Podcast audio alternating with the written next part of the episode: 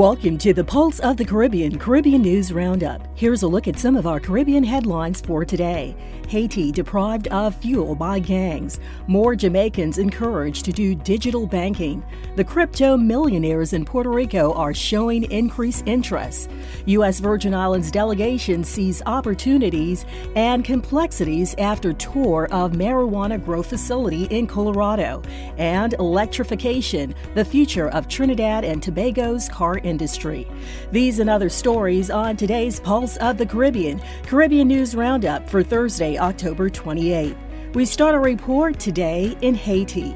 Haiti Libre reports that the control of access to oil terminals by gangs prevents regular supplies to the country, jeopardizing the entire functioning of Haiti if the situation continues.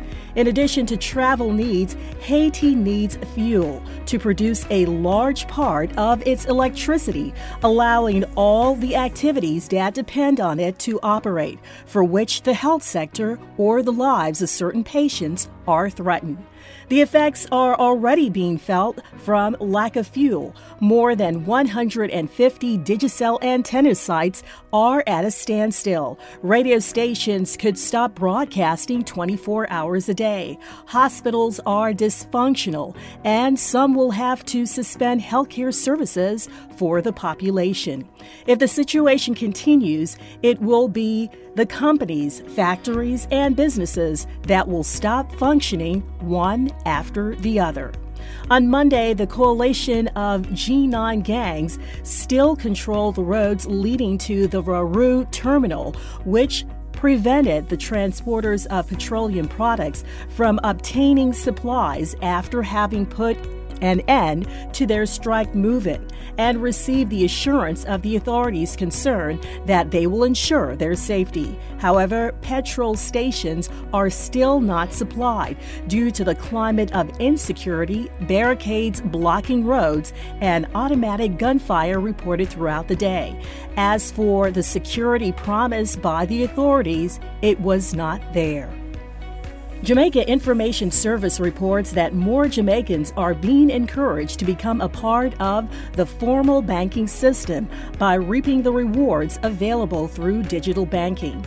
The call came from Jamaica's Ministry of Finance and the Public Service at the second staging of their Virtual Wealth Summit on Wednesday, October 20th, with a focus on digital financial inclusion. Delivering opening remarks at the event, the Minister of the State of the Ministry of Finance and the Public Service, the Honorable Marcia Smith, emphasized that the summit is important to the thrust of the ministry to improve the financial literacy of all Jamaicans.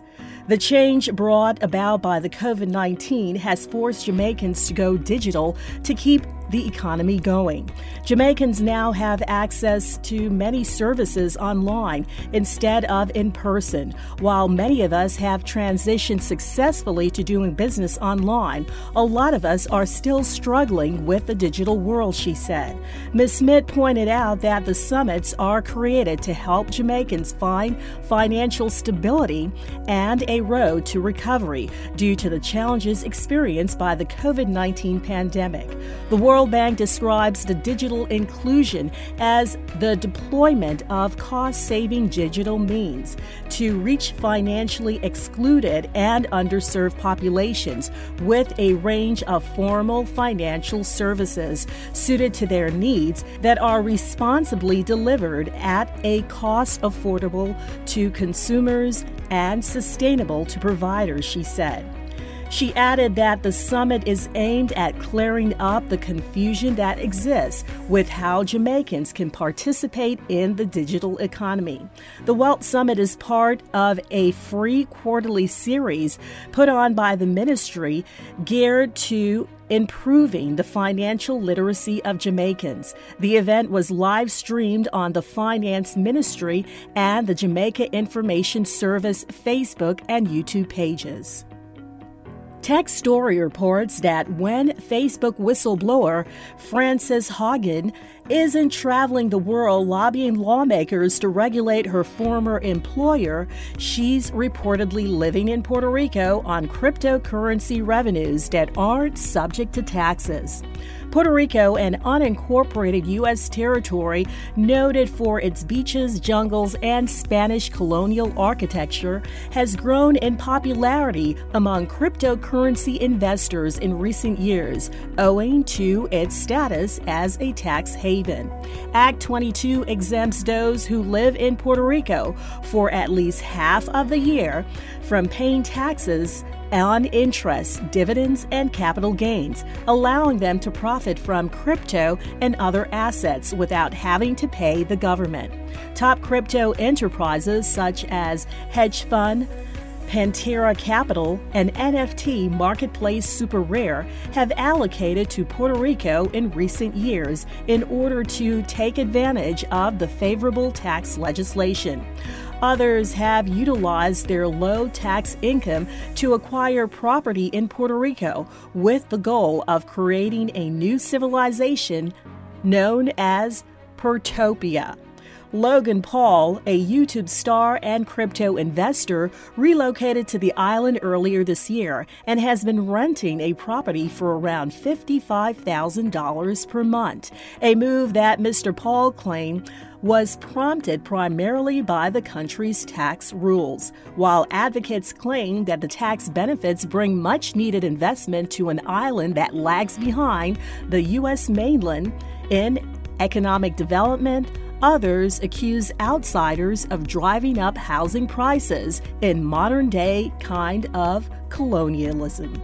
Investors like Ms. Haugen must live in Puerto Rico for 183 days out of a year to qualify for the exemption according to the law. They're also encouraged to establish local bank accounts, driver's license, and voter registrations as a part of additional proof of residency. The Virgin Islands Consortium reports that the delegation of the U.S. Virgin Islands leaders currently in Denver, Colorado, as a part of a mission to better understand the cannabis industry ahead of the major debate and possible approval of legislation by year's end, left a growing facility two hours outside of Denver on Wednesday feeling optimistic about the potential of a thriving industry in the U.S. Virgin Islands, as well as getting a first hand understanding of the challenges of managing a successful grow operation. The week long summit was organized by Virgin Islands Senate President Donna Frett Gregory. It was critically needed as local leaders prepare the U.S. Virgin Islands to take on the complex yet rewarding task that will be needed to participate in everything that's involved from legislative and executive branches on shaping the final bill to the regulatory arms such as the VI Department of Licensing and Consumer Affairs, the Office of Cannabis Regulations, and the Virgin Islands Cannabis Advisory Board on on ascertaining product quality and monitoring, among other important functions.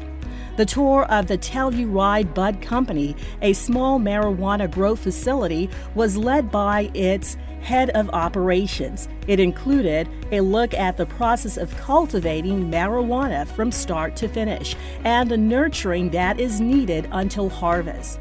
From the right temperatures, lighting, cloning, watering, pruning, and drying. The process appears to be a delicate balance to ascertain top quality. To emphasize the importance of monitoring, the delegation was shown marijuana plants that had developed mildew because the crew that was in charge of that particular row didn't do a thorough job in spraying the plants with the regimen to keep that in check. Regarding monitoring for quality compliance and making sure that the company does not sell its products on the black market, the Marijuana Enforcement Division of Colorado has year round access to Telluride system through a software called Metrics. Telluride Compliance Director described the software as the best system that facilitates a surfeit of functions, including critical component of allowing government's enforcement arm to monitor grows. Governor Albert Bryan and Senate President Frett Gregory discussed during the tour potential challenges facing the U.S. Virgin Islands for such operations, most pointedly, the cost of energy. Energy costs at Telluride could be anywhere between $4,000 to $5,000 monthly, a cost equivalent in the U.S. Virgin Islands to around $15,000.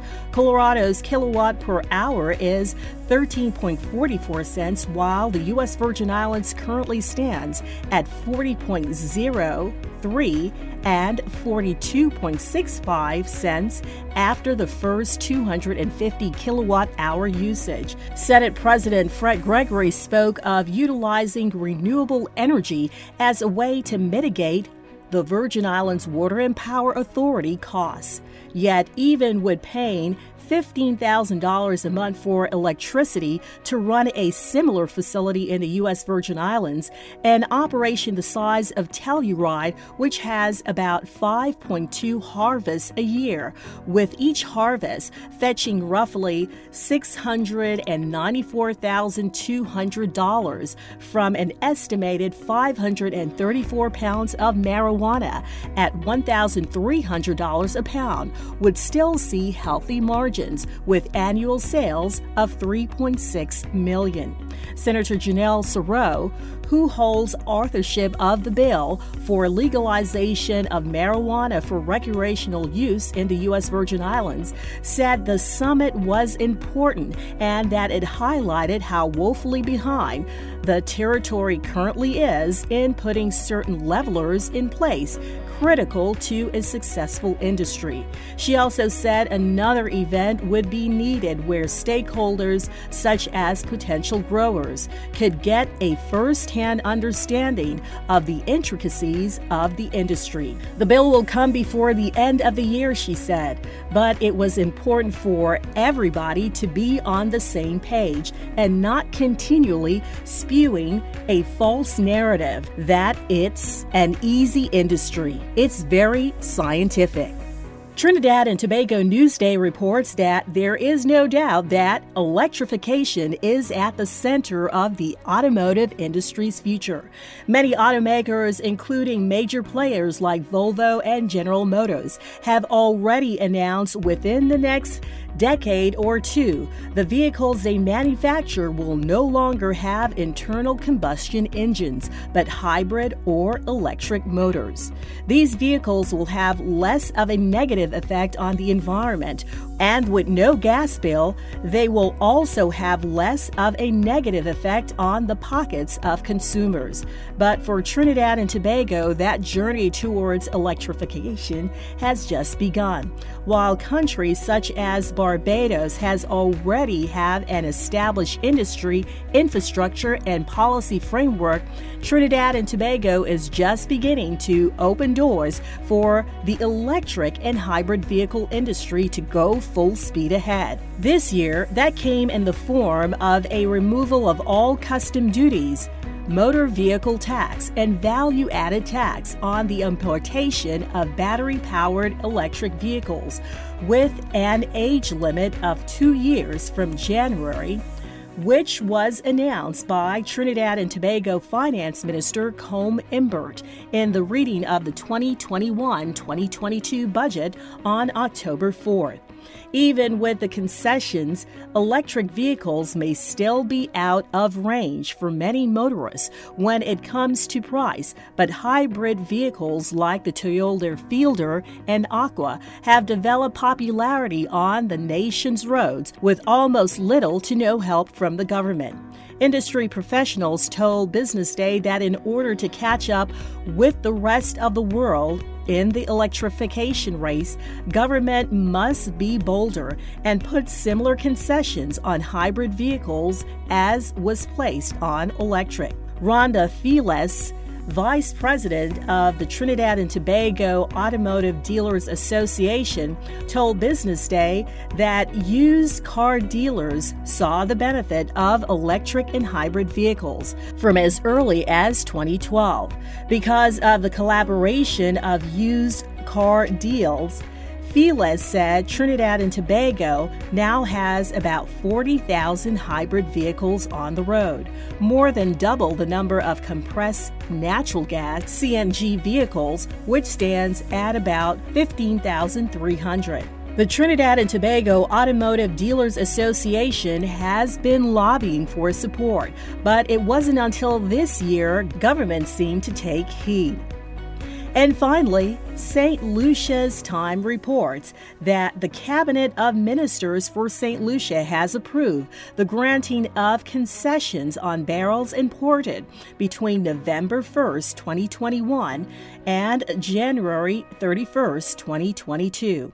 The concessions are granted in accordance with the following terms and conditions 100% waiver of imported duty on personal items, food, clothing, toy, and other household consumables, electric items are explicitly excluded.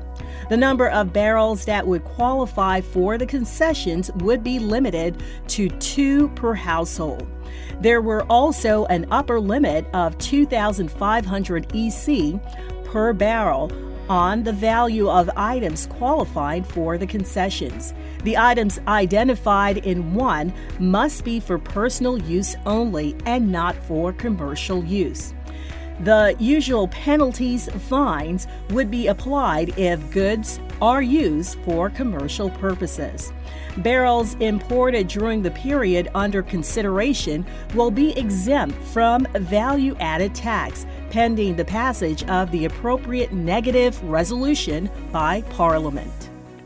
This has been your Pulse of the Caribbean Caribbean News Roundup for Thursday, October 28.